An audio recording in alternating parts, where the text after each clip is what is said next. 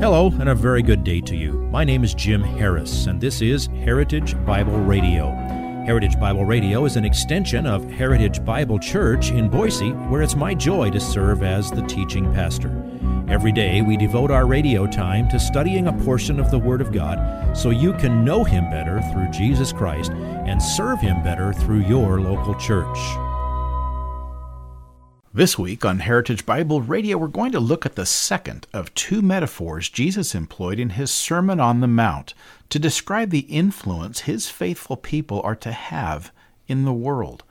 Last week, we looked at the first one. We are to be the salt of the earth. This week, in Matthew chapter 5, verses 14 through 16, Jesus tells us that we are the light of the world.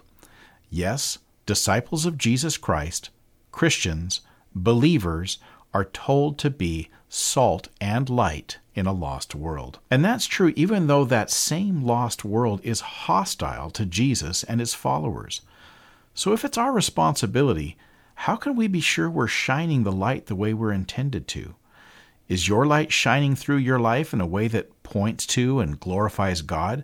Or does your life look so much like the rest of the world of unbelief that you appear as unlit as the next person.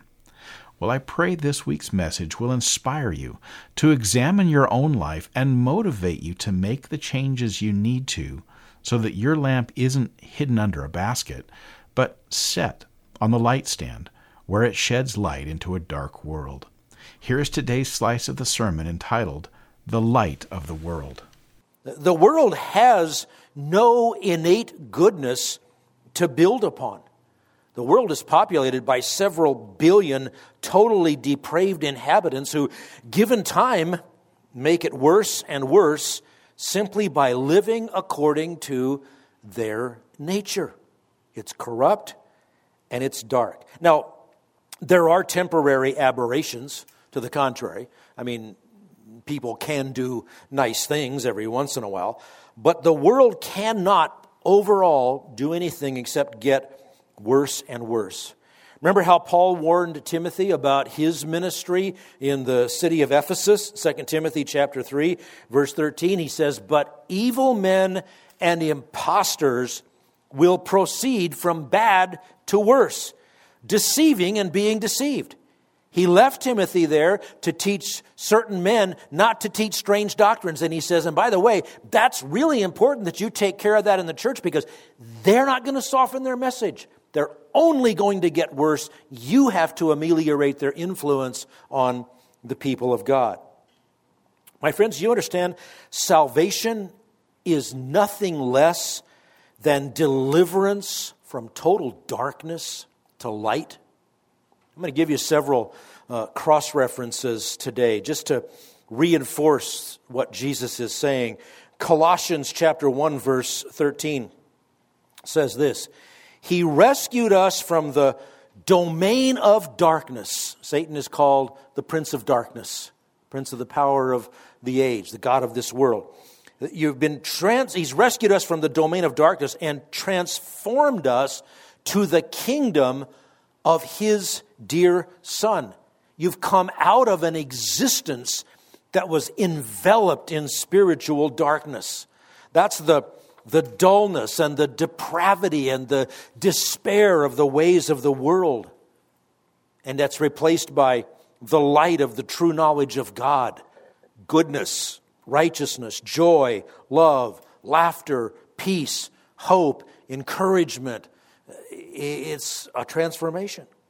In God's marvelous plan, He's not only rescued us from the domain of darkness, but He has actually designed that we would be the representatives of His light in the darkness of the world.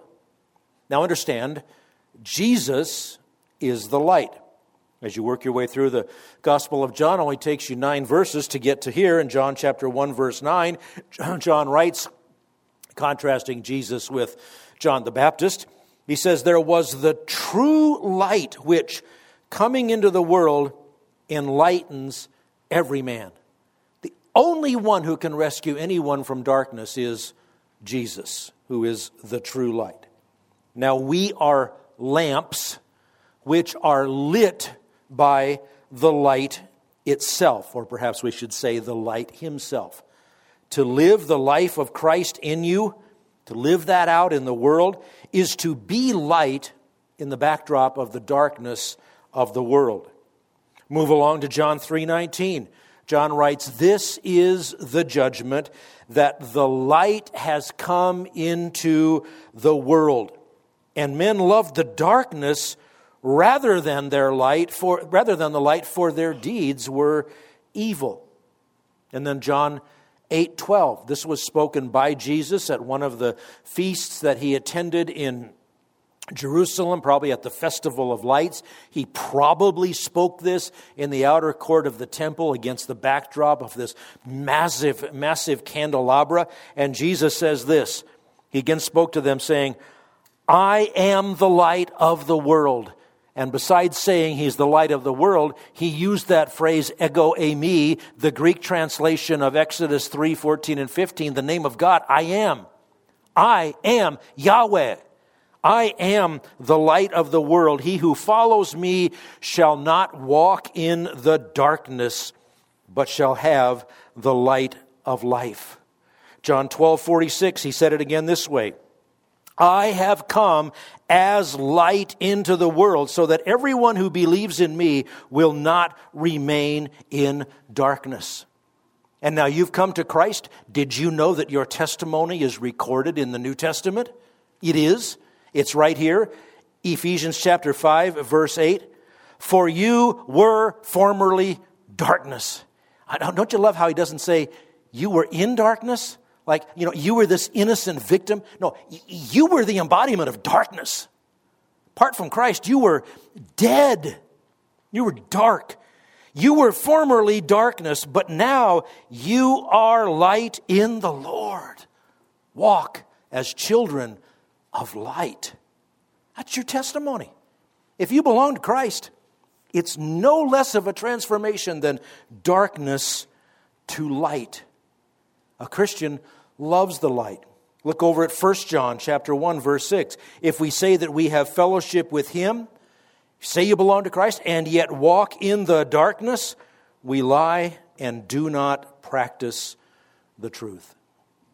I don't remember who said it, but some Bible commentator more clever than I uh, put it this way Jesus is the light lighting, we are the light lighted. He is the light, He's the source of the light. In us, His light shines. And collectively, believers are the light. People should be able to, to look at us like a, like a city set on the hill and they ought to be able to see us. And then as we scatter, we go into the world, we become individually little luminaries, little bearers of light, if you will. Philippians chapter 2, 15, uh, 14 and 15 puts it this way Do all things without grumbling or disputing. The difference between grumbling and disputing is one of them you mutter it, the other one you don't get it out. You just think it. Okay? Do all things without grumbling and disputing. Why? So that you will prove yourselves to be blameless and innocent, children of God, above reproach, in the midst of a crooked and perverse generation. Here it is among whom you appear as lights in the world. So that's why Jesus says a city set on a hill cannot be hidden. His design is that we be visible. The city on the hill uh, is visible at all times. I don't know if you noticed today, I, I, I looked out, and, and besides there being this weird brightness outside my house, did you know that on the horizon there's some irregular, bumpy, ridgy kinds of things? I, I, I, I, I, I think they used to be called mountains. We haven't seen them for how many days. Well, you can see the city on the hill. By night, its lights can be seen by, for miles. Even in those days, without electric lights, all the, all the lights of all the oil lamps in all the houses could be seen. By day, you can see the skyline of the city that's up on the hill. Here's the analogy like a city set on a hill, a Christian is meant to be seen. Everyone you contact has an opportunity to see what you're made of. And they really ought to see light. Same is true when we are together collectively. A church is meant to be seen.